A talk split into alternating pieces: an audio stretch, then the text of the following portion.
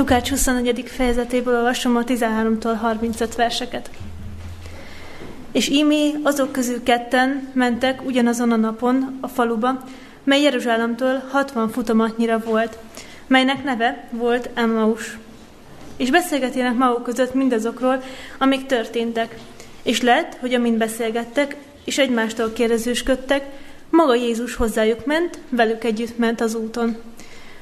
De az ő szemeik visszatartóztatának, hogy őt meg ne ismerjék.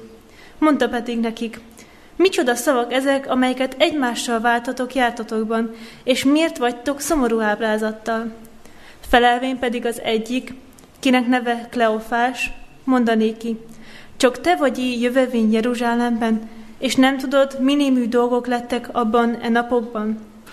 És mondta nekik, micsoda dolgok?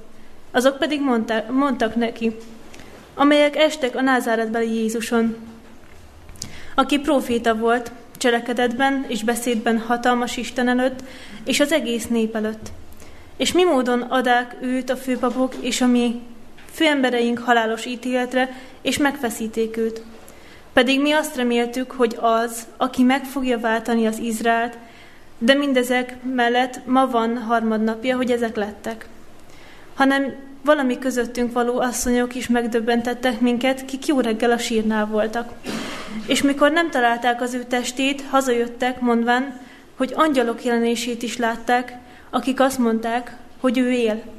És azok közül némelyek, akik velük, velünk voltak, elmentek a sírhoz, és úgy találták, amint az asszonyok is mondták, őt pedig nem látták. És én mondanékik, ó, balgatokok és szívűek, mindazoknak elhívésére, amiket a proféták szóltak, avagy nem ezeket kelletté szenvedni a Krisztusnak, és úgy menni be az ő dicsőségébe?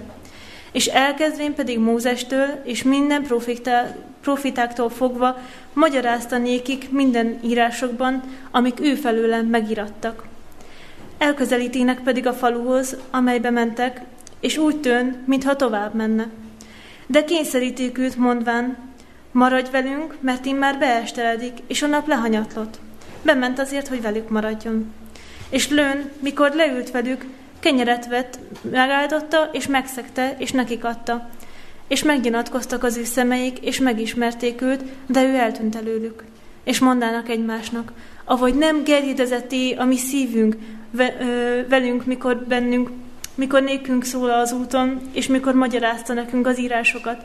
És felkelvén azon az órában visszatértek Jeruzsálembe, és egybegyűlve találták a tizenegyet, és azokat, akik velük voltak. Kik ezt mondták? Feltámadott az Úr bizonyal, és megjelent Sionnak. Simonnak, és ezek is elbeszélik, mi történt az úton, és miképpen ismerték meg őt a kenyér megszegéséről. Köszönöm szépen, ez volt az alapige.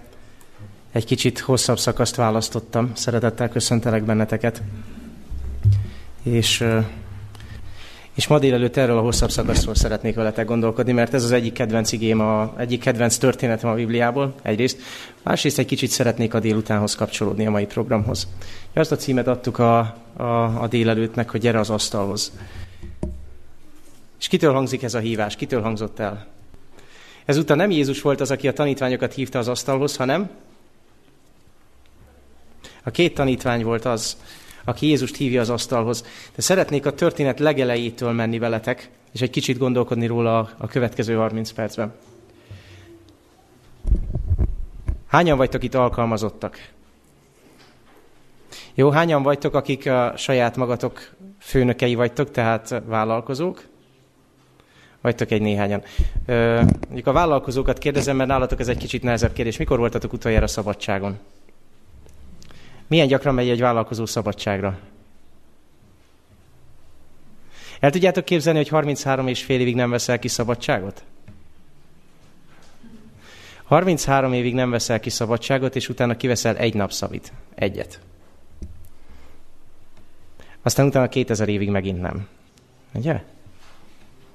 A történet onnan indul, hogy Jézus kivett egyetlen egy nap szabadságot. Melyik nap volt ez? Szombaton megpihen.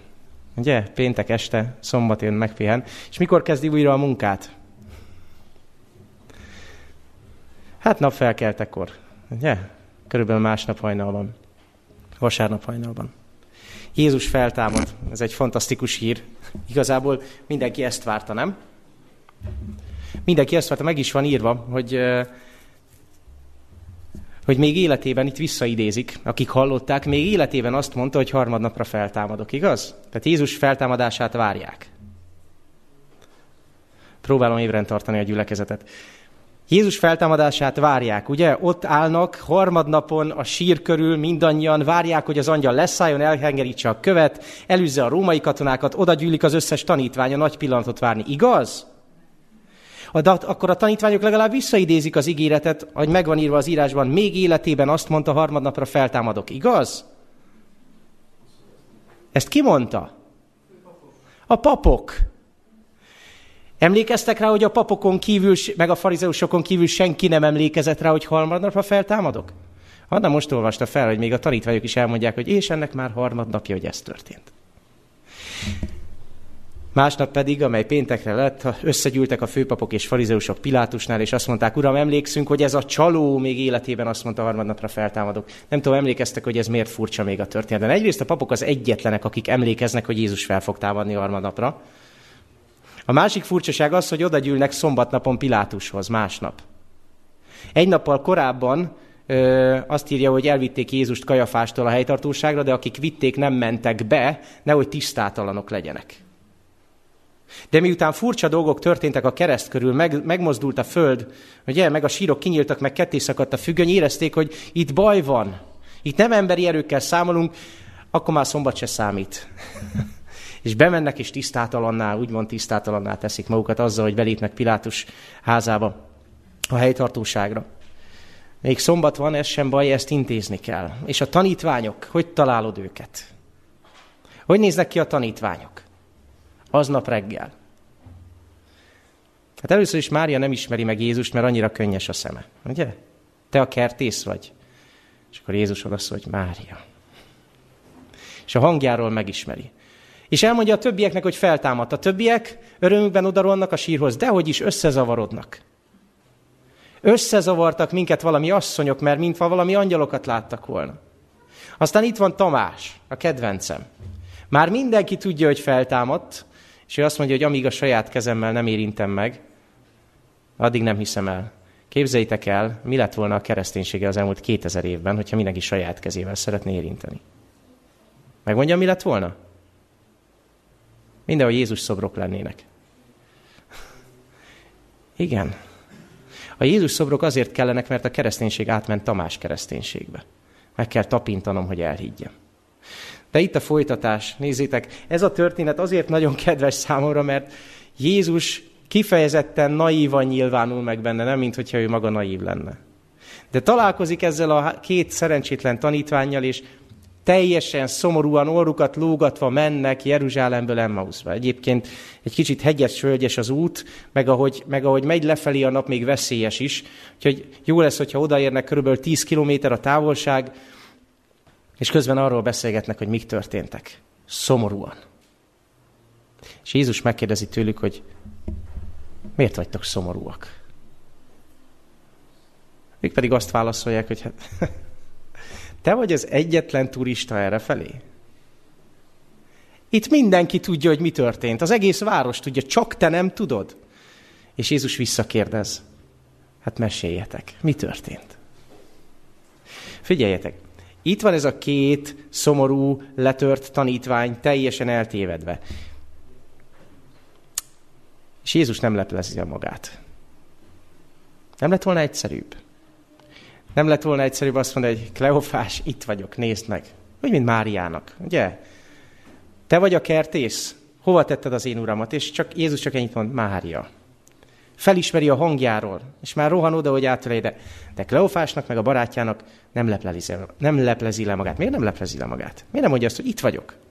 Kedves tanítványaim, feltámadtam, minden rendben van. Nézzétek, azt mondja, hogy először is megkérdezi, hogy miért, milyen dolgok történtek. Jézus a világ legnagyobb pszichológusa, a világ legnagyobb lelki gondozója.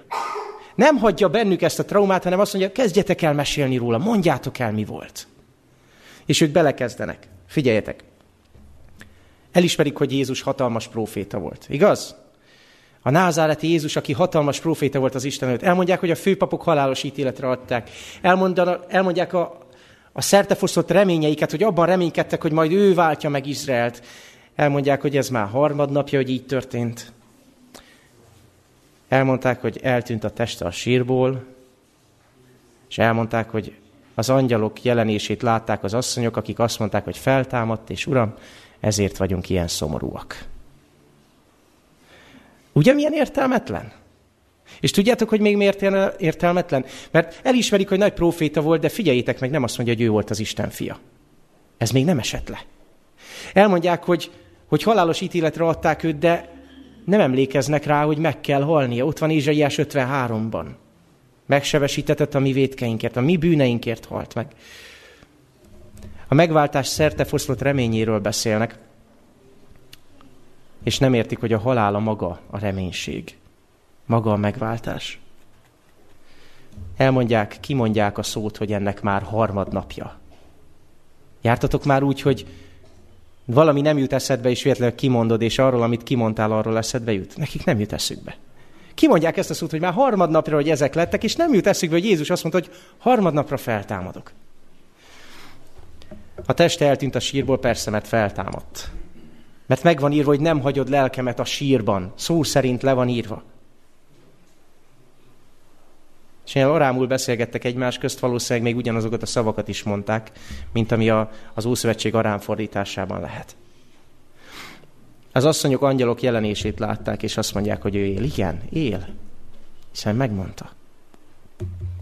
Ha Jézus, amikor oda csatlakozik melléjük, és látja, hogy szomorúak, és azzal kezdte volna, hogy ne legyetek szomorúak, itt vagyok, hogyan reagáltak volna a tanítványok? Óriási öröm lett volna, nem? Megörültek volna. És a nagy örömtől, a nagy érzelmi felindulástól, ugye ők is a lába elé vetették volna magukat, ők is átölelték volna. Mindezek a kérdések, így hat dolgot soroltam fel, ezek így bent maradnak. Jézus nem ezt a módszert választja. Végre Jézus átveszi a szót, meghallgatja őket, és aztán egy óriási inzultus következik. Figyeltétek a szöveget? Azt mondja nekünk az ige, hogy Jézus átveszi a szót, és azt mondja, ó, ti balgák és restszívűek. Tudjátok, hogy a balga mit jelent? A, van egy fosztóképző az elején, valami nélküli.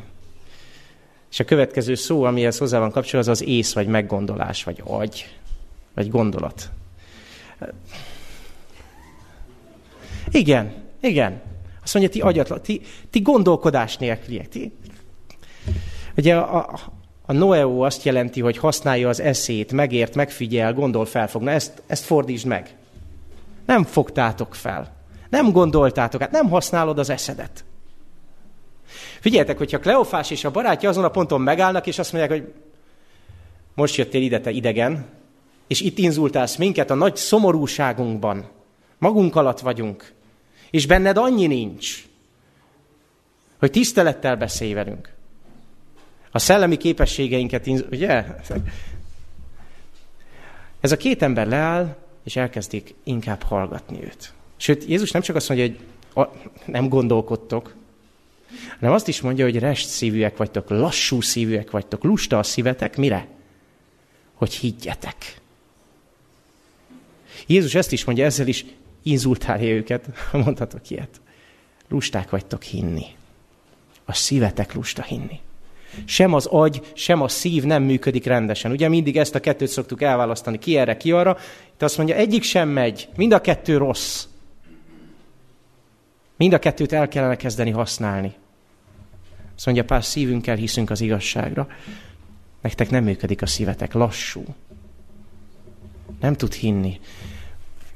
Tudjuk a történet végét, hogy a tanítványok nem megsértődtek, hanem örömmel mentek vissza Jeruzsálembe, tehát de mi lett volna? Hogy végződött volna ez a történet, hogyha felháborodnak Jézus szavain? Hogy végződne ez a mai szombat délelőtt, hogyha én ilyen szavakkal illetném a gyülekezetet, hogy lassú a felfogásotok, testvéreim, és lassú a szívetek hinni. Nem azért vagyok itt, hogy piszkáljalak benneteket, de azért vagyok itt, hogy felhívjam arra a figyelmet, hogy lehet, hogy nem csak Kleofással és a barátjával van baj.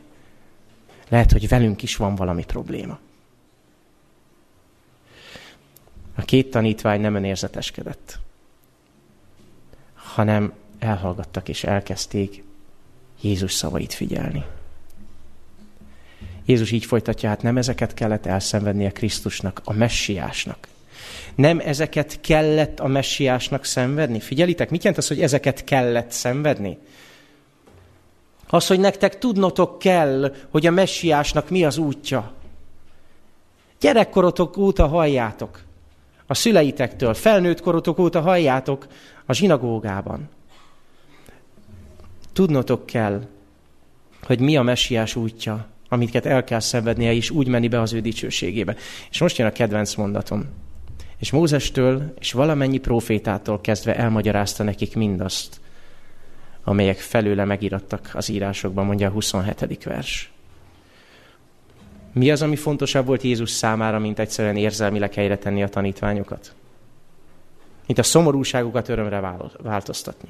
Nem azzal kezdi, hogy itt vagyok. Azzal kezdi, hogy Mózestől kezdve minden profétán át elkezd arról beszélni, amelyek, amelyek felőle megirattak, amelyek ott voltak a szemük előtt, amit ismertek, amiben még korábban, mielőtt a nagy csalódás érte volna őket, még akkor hittek. Megmutatja az írásokból a messiás küldetését, és figyeljétek meg, Mózestől valamennyi profétától kezdve. Tehát ez nem úgy néz ki, hogy mondjam, hogy mondjam szépen, ez nem úgy néz ki, hogy Jézus elmondja nekik, most ezt ne értsétek félre, nem a gyülekezeti challenge-ről van szó, oké? Okay? Tehát ezt most nem erre vonatkozólag mondom, oké? Okay? Éppen, hogy a gyülekezeti challenge az, ami ezt megtörheti. Jézus nem azt mondja, hogy János 3.16, és itt a vége. Úgy szerette Isten a világot, pont, oké. Okay. Hanem elkezdi az elejétől. Ugye, Pálnak a levele is se csak ennyi, hogy János 3.16, meg esetleg egy 23. Zsoltár, és ennyi. Pál leírja a lélek fegyvereit, amit most hallgattunk, ugye? Pál leírja az ember küzdelmét, ugye? Leírja a saját tapasztalatát, az ige több. Az ige jóval több. Testvéreim, ami Jézusról meg van írva, az nem úgy kezdődik, hogy Máté, Márk, Lukács és János, hanem úgy kezdik, hogy Mózes első könyve, Mózes második könyve, és Jézus pontosan ezt a sorrendet követi. Mivel kezdette Jézus ezt a beszélgetést? Mi tudjuk, mert szombatiskolán beszéltünk róla. Ha Mózestől kezdte el, fel tudjátok idézni? Úgy kezdődik, hogy ellenségeskedést szerzek közted és az asszony között, a te magvad és az ő magva között. Az néked fejedre tapos, te pedig annak sarkát mardosod. Tudjátok, ez mit jelent? Kleofásék néznek? Nem. Az asszony, a mag, és Jézus elkezdi kifejteni, hogy mit jelent ez. A sárkány, a ma régi kígyó, az ördög. Ugye? Jelenések 12-ben ugyanazokkal a szavakkal elmagyarázza nekik, nézzétek, itt van ez a nagy küzdelem, ami ott kezd kibontakozni. Aztán megy Mózes második könyvére, megy Mózes harmadik könyvére, stb. Elmondja nekik, ahogy Mózes felemelte a kígyót a pusztában. Aztán elmondja Józsué, bírák és stb. Ezeken a bibliai hősökön, az, élet, az életükön keresztül hogy hogyan mutatott mindegyik előre a messiásra. Elmondja az Ábrahámnak szóló ígéretet, aztán a Dávidnál megerősített ígéretet, hogy az ő magvából származik majd a király, és örökké uralkodni fog. Nem lesz az uralkodásának vége.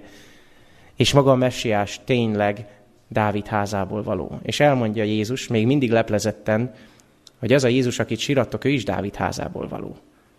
És rávonatkozik az ígéret, hogy az ő uralmának nem lesz soha vége. És a tanítványok tudjátok, mit csinálnak? Teljes elámulással hallgatják Jézust.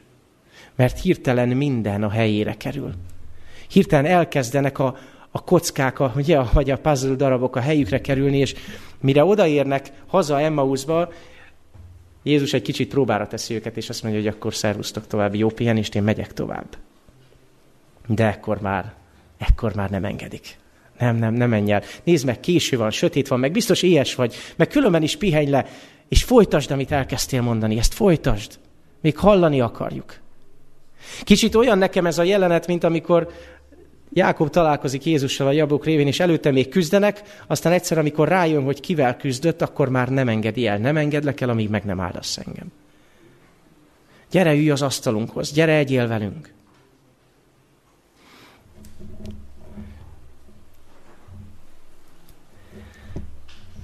Testvéreim, az egész szentírás, az egész szentírásra szükségünk van. Jói most mondta el, hogy öltsétek fel a fegyverek között. A legutolsó mi volt, emlékeztek, mielőtt azt mondja, hogy minden könyörgés előtt. Mi van? A lélek kardját, ami az? Ami az? Isten beszéde. Megbeszéltük szombatiskolán azt hiszem két alkalommal is, de most újra felidézem. Figyeljétek meg, minden, az, a teljes fegyverzet, a teljes arzenál védelemre való. Egyetlen egy támadó eszközünk van. Ez az ige. Ez az, amivel sátánt vissza lehet verni. Ez az, amit Jézus használt a pusztában, amivel visszaverte őt. Ez az, ami a te kardod is. És Jézus azt mondja, olvasd az írást, keresd benne a messiást. És nézzétek, az írás, ahogy mondtam, nem János 3.16 a, az eleje és a vége az írásnak. János 3.16 az ugye a közepe, ugye a csúcspont. De hogy az egészet értsd, hogy miért úgy szerette Isten a világot, ahhoz értened kell onnantól, hogy ki az az Isten, és mit jelent a szeretet. Mert különben nem tudsz mit kezdeni ezzel az igével. Jézus nem válogat az igéből, hanem azt mondja, az egész rólam szól. És sokszor megakadunk, mert, hagyj idézem Péter apostolt, üdvösségnek tartsátok azt, hogy az Úr hosszú tőrő irántatok, ahogyan szeretett testvérünk Pár is gyakorta ír erről, minden levelében, hogy folytatódik? Amiben vannak nehezen érthető dolgok, amit vannak, némelyek csűrnek csavarnak. Vagy azt mondja Pál, a zsidókhoz írt levél írja így, Isten Jézust Melkisédek rendje szerinti főpapnak nevezi. Erről a Melkisédekről nekünk sok és nehezen megmagyarázható mondani valunk van, mivel restek lettetek a hallásra. Mert noha ez idő szerint már tanítóknak kellene lennetek, ismét arra van szükségetek, hogy az Isten beszédének alapelemeire tanítson valaki titeket, és olyanok lettek, mint akinek tejre van szükségük, nem pedig kemény eledelre. De én nem azt mondom, hogy akkor most ezek ti vagytok, hanem ezek mi vagyunk. Sokszor úgy érzem, hogy nem megy le a, a, a nehezebb étel. És ez idő szerint nekem már tanít, tehát nem, nem itt kell tartanom, ahol vagyok, inkább így fejezem ki. Mert az, hogy tanítok, az egy dolog. Ez egyelőre csak annyit érzékelek belőle, hogy súlyosabb ítélet alá esek, hogy Jakab mondja. De beleolvasok a Bibliába, beleolvasok egy nehezebb könyvbe, egy ezékielbe. És nézem, és azt mondom, hogy várjunk, én ezt nem értem. Tele vagyok kérdéssel. Tele vagyok homályjal. Vajon az Istennek nem az a célja, hogy az írás minden lapján kinyilatkoztassa nekünk Jézust? Vajon nem az a célja, hogy egy jó bélflórán kialakuljon, hogy meg tudjuk emészteni a nehezebb dolgokat is? Hm?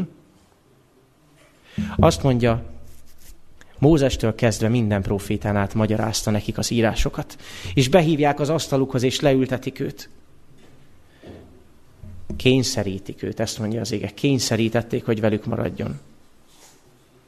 És aztán egy különleges jelenet jön. Jézus úgy érzi, eljött az idő. Miért érezte, hogy Jézus, hogy eljött az idő? Hogy leleplezze magát. Mindjárt kiderül. Nézzétek csak. Amikor letelepettek az asztalhoz, vette a kenyeret, megáldotta, megtörte, és odaadta nekik. Ez a 30. vers. Letelepettek az asztalhoz, leültek, vette a kenyeret, megáldotta, megtörte, és nekik adta. Mire emlékeztet ez a jelenet? Mire emlékeztet? Jézus megáldja a kenyeret, megtöri és adja a tanítványoknak. Mire emlékeztet? Az úrvacsorára. Igen, ami jövő héten lesz, ugye? Kicsit annak fényében is választottam ezt a szakaszt. Csak hogy van itt egy kis gond.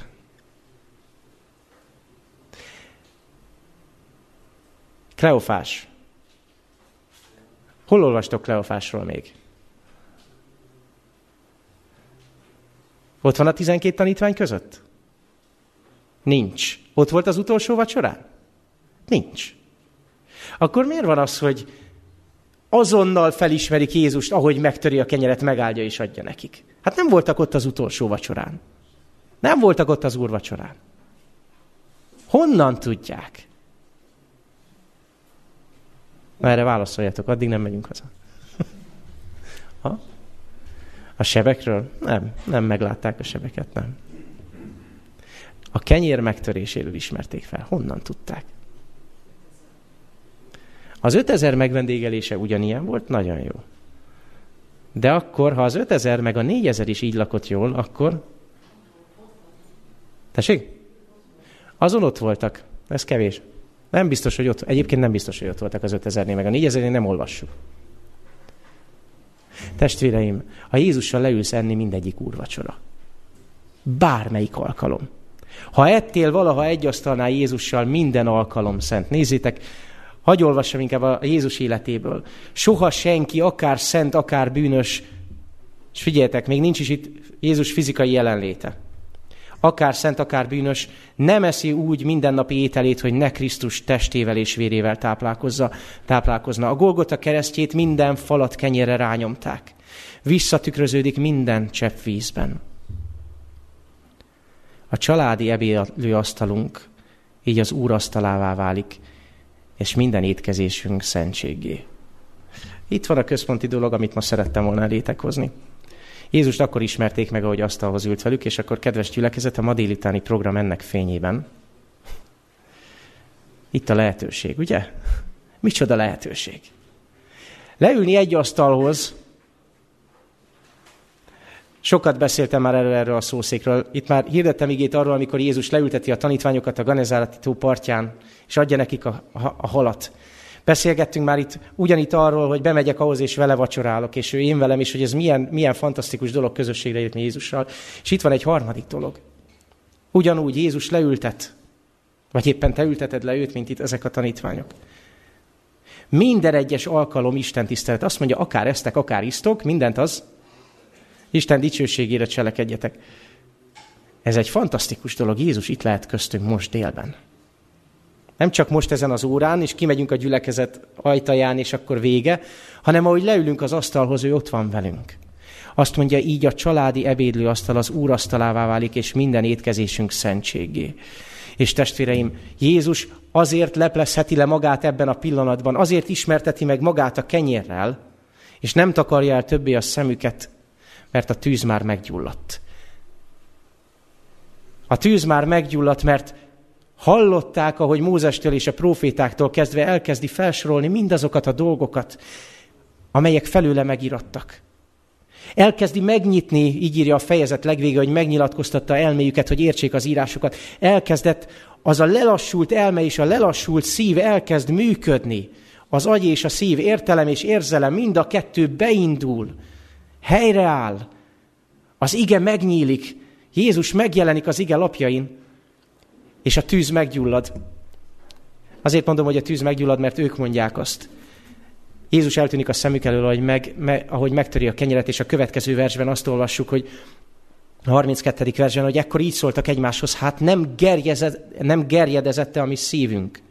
Nem gyulladt meg a mi szívünk. Amikor beszélt velünk az úton, és magyarázta az írásokat. Testvéreim, Jézus a szíveket olvassa, és addig várt, addig várt, addig nem leplezte le magát. Figyelem, Jézus addig vár, addig nem mutatja meg magát, amíg meg nem gyullad a szívedben a tűz az írások által Jézus Krisztus iránt. Addig nem nyilvánul meg, amíg az ige által meg nem találod őt. Ő azt akarja, hogy az igében találd meg, és tudjátok, hogy miért. Ez így nagyon szép és nagyon igazságos. Tehát Jézus 2000 éve visszament a mennybe. Mi a helyzet velünk, ugye? Mert hozzájuk bement vacsorázni, fizikailag ott volt. De nekünk, akinek nincs lehetőségünk, mi, akiktől eltávozott fizikailag, hagynia kellett egy kulcsot, amivel ugyanolyan közel kerülhetünk hozzá, mint Kleofás, és az összes többi tanítvány. A 70, a 4000, a 120 a felházban. Jézus megvizsgálta a szívüket. Látta, hogy meggyulladt a tűz, vette a kenyeret, hálát adott. Ők megismerték, és el is tűnt a szemük elől. Nem az a lényeg, hogy a szemed előtt ott legyen. Dávid azt mondja, magam előtt látom az urat mindig. Pedig nem lát, ezer évvel előtte élt. Ez az élmény a tied is lehet. Múlt héten erről beszéltem. Ha meggyulladt a tűz a szívedben, ahogy Jézus magyarázza az írásokat, tudnélik az írásokat, amint azok róla szólnak, akkor a tűz a te szívedben is meggyullad, és ennek vannak gyakorlati következményei. Egy, felismered Jézust. Akit eddig nem ismertél fel, pedig ott volt veled, és már két órája beszélgettek, felismered. Kettő, hirtelen valami megszűnt a tanítványokban. Mit mondtunk? Jeruzsálem, Emmaus, hegyes-völgyes út, veszélyes út, rablók vannak, ki tudja, hogy a, a főpapok küldenek-e katonákat még Jézus tanítványai után, emlékezzetek, ez még csak vasárnap, ugye?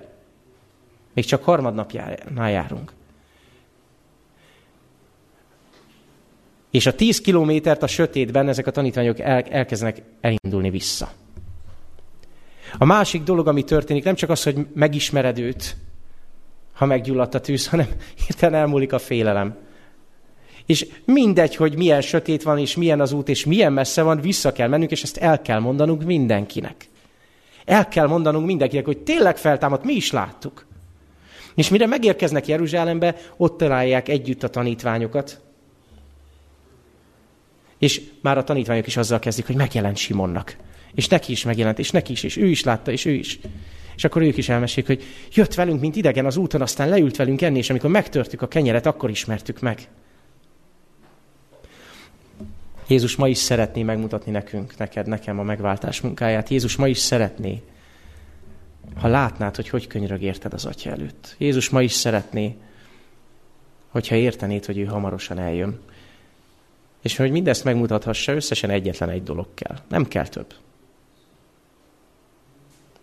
Csak ülj vele az asztalhoz, és hallgassd, hogy Mózestől és valamennyi profétától kezdve elkezdi neked kifejteni azt. Mindazt a sok ígéretet, ami róla szólt.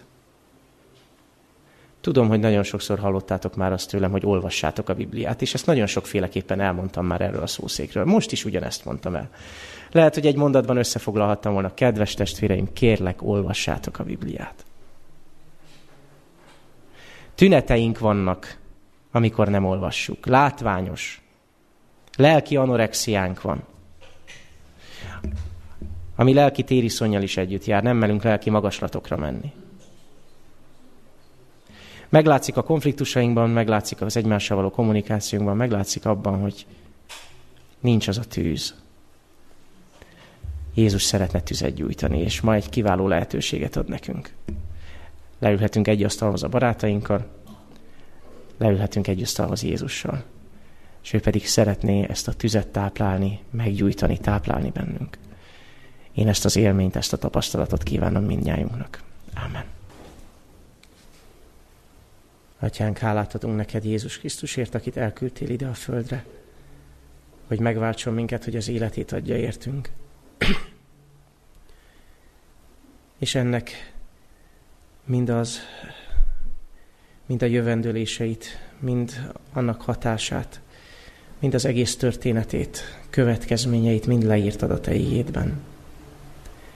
Megírtad előre, és megírtad nekünk utólag is. Köszönjük, Atyánk, hogy a Te szeretetedet papírra vetetted, hogy levelet küldtél nekünk. Atyánk, kérünk, segíts értékelnünk a Te ígédet. Segíts, hogy mindennapi eledelünké váljon. Atyánk, az ige sokkal több annál, mint amennyit használunk belőle. Kérünk Téged, segíts, hogy ne legyen lassú a szívünk hinni. Sokszor a magunk megoldásait látjuk csak, és a magunk bánatát, miközben Jézus ott van mellettünk, ott van előttünk. És olyan szavakkal panaszkodunk neki, hogy a szavainkról eszünkbe kellene, hogy jusson a reménység, és hiába mondjuk, hogy harmadnap nem jut eszünkbe, hogy már feltámadt. Atyánk, pontosan olyanok vagyunk, mint ez a két tanítvány, de pontosan ugyanarra a tapasztalatra vágyunk, mint a két tanítvány tapasztalata. Szeretnénk kérni téged, hogy jöjj közénk most az ebéd alkalmával is. hadd ismerjünk meg téged arról, hogy megtörött köztünk a kenyeret. Ahogyan a szívünkben meggyújtod a lángot, ahogyan az írásban megmutatod önmagadat. Hogy a gyülekezetünk épüljön, erősödjön, hogy bátorságot nyerjünk, hogy ne rémüljünk meg az éjszakától se, mert el kell mondanunk mindenkinek a jó hírt. Köszönjük, Atyánk, hogy Te erre hívtál el minket, hogy a jó hírt mindenhova elvigyük. Tölts meg a Te szent lelkeddel, hogy erre legyen erőnk, képességünk, fiad nevében. Amen.